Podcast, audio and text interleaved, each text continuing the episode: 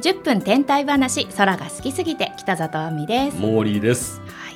今南の空、夜ピッカピカの星が一つあります、うん、あれは何でしょう。土星んもう一個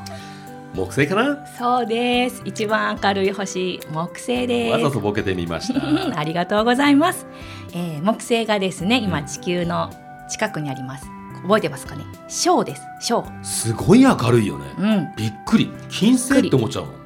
確かに金星かしらって間違うぐらい明るいですよね、うんうんうん、で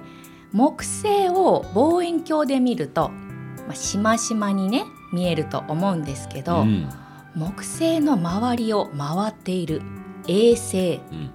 双眼鏡でも見られるんです。これはね、実際に見てびっくりしました。本当に見えるんだなっていう、うん、そうなの。なんかちょんちょんちょんちょんって埃かしらって思うぐらい、うんまあ、ちっちゃく見えるんですけど、うん、でも見えるんですよね。まあ、大きいからっていうのもあるんでしょうけど、うんうん、感動しますよ、うんうん、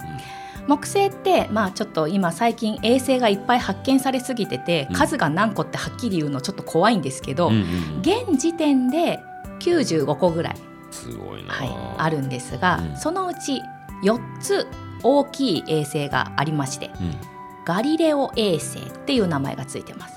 ガリレオ、ガリレイのガリレオ。そうそう、ガリレオさんが発見したからです。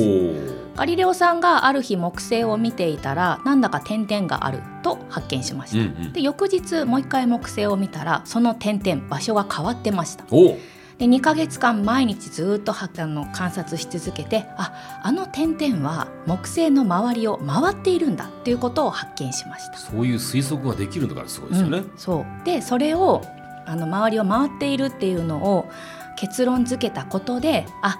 じゃあ地球も太陽の周りを回っているんだという結論に達したそうです。おこのガリレオ衛星が木星を回っていたことで、地球は回っているっていうことを思いついたそうです。うーん、その発想を持てるだけでもすごいことですもんね。そうで、この、えー、ガリレオ衛星と名付けられたよっつの衛星、イオ、エウロパ、ガニメデ、カリストでございます、うんうん、それぞれね特徴があって、例えばイオは激しい火山活動を起こしております、うん、で硫黄とかを噴き出しているので、望遠鏡とかで写真で見ると黄色っぽく見えます。うん、うん、でクレーターがありません。それはもう火山がどんどん噴火して、新しい噴出物がどんどん堆積しているから。次にエウロパ、分厚い氷の下に液体の水の海があってで、ね、どうやら表面に塩、塩分が発見されているので、うん、生命がおそらくいるんじゃないかと言われております。そんなことが分かっちゃうのか。そうね、すごい。なんで塩分が、ね、あるっていうのが分かったの。誰が、誰が舐めたんだよ、誰が、そう、誰が舐めに行ったのって聞きたいですよねそうなので、クレーターはあんまりなくて、その、まあ、氷の表面はひびがいっぱい入っています。次にガニメデ、これでかいです。えー、太陽系の衛星の中でも一番大きい、水星よりもね大きいの。わ、存在感ありすぎ、うん、これ見た目はクレーターとかがあって、ちょっとね月っぽいボコボコした感じ、うん、でこれもやっぱり内部に海があるんじゃないかと言われています、うんうんうん、あと薄い酸素の大気があるっぽい。お、じゃあ絶対生き物いるってやつじゃんっていうね、そう思います、うん、で最後にカリスト、これもクレーターが多いです。なので、まあ、そのカリストができた頃のそのままの古い地形を残しているのではないかと言われていて、これもやっぱり、えー、表面は氷なんですけど、うん、内部に海があります、うんうん、でこれ名前ね、ガリレオ衛星っていうじゃないですか。ガリレオよっつ、うんなんだそれガリレオっていうよっつじゃないんだけどでもこれね、発見したガリレオさんが名前つけたんじゃないんですよ。あ、そうなんですね。そう、ガリレオさんね、あの当時ねメディチ家にすごいペコペコしてたんです、うん、あ、そうなんだそうだからね、そのメディチ家さんにあのちなんだ名前とかをね。そうなんですね。そう、じゃあ人の名前、うーん、なんかね合わせてよっつ合わせてコジモの星ってつけたみたいな。メディチ家鼻高みたいなそうだから別の人がねつけて、えーと、シモン・マリウスさんっていう人が提案したらしいんですけど、うん、なんかにじゅっ世紀の最初の頃まではこのよっつの名前あんまり定着してなくて、うん、ジュピターいち、ジュピターに、ジュピターさん、ジュピターよんって呼ばれてましたまだだからその木星の衛星としてもそんなに見つかってない時代ですよね。うん、そうですそうです、うん、そうだけど今、えー、こんな風にイオ、エウロパ、ガニメデ、カリストで呼ばれております。まあ、よかったよかったってことですかね、うんはいうん、でなんかちょっとじゃあ名前って誰がつけるの、まあ、見つけた人が基本だと思いますよね、うん、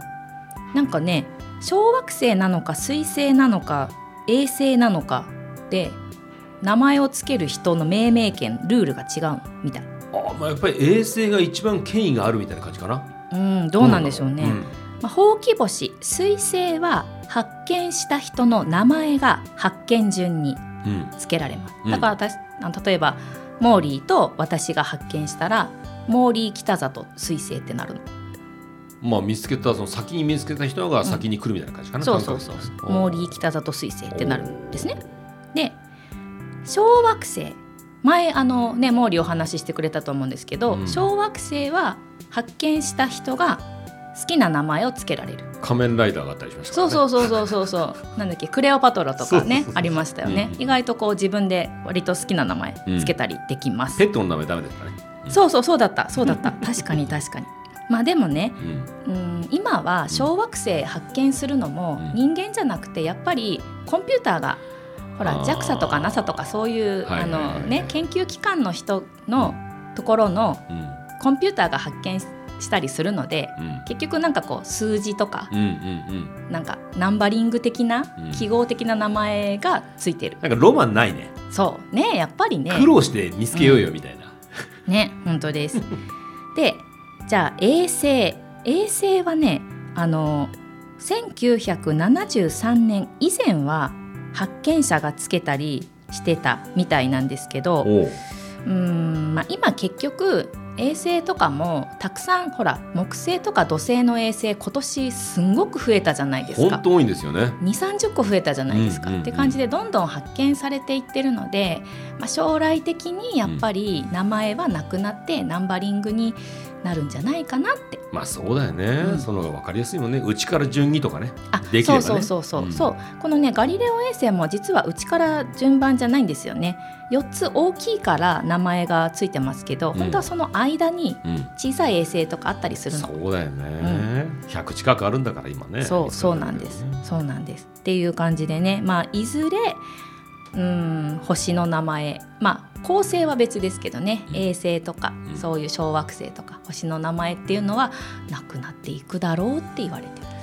マニアからするとちょっと寂しいかもしれないですね、うん、なんか最近ね星の命名権とかを販売してる会社さんとかあるみたいなんですよ。恒星ねしかも衛星とかじゃなくてね金で解決そうで販売している会社さんもあるっぽいんですけど、うん、あれねあので買ってる人も実際いて名前つけたりもしてますけど、うんまあ、結局あれはうちうちの名前です。 国, あの、うん、国際天文学連合があの正式に認めた名前じゃないのでなるほど我々の間だけであの星をモーリーとするみたいな、まあ、月の土地を持っているようなもんだ。あまあまあそんなもんですそんなもんです。実際 の, その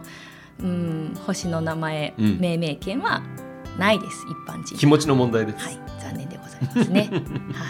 何か他に調べてくれたことありますか。あの衛星でいうとね、うん、やっぱりその各惑星にあるのかなと思って調べてみると、うん、おうおう水星と金星にはないんですね。確かになんでかな、ね、なんでなのかな。で火星にはふたつあった、うん、あとはその外側に行けば、えー、いろんなね、うんえー、衛星があるじゃないですか、うんうんうん、天王星海王星には、うんうん、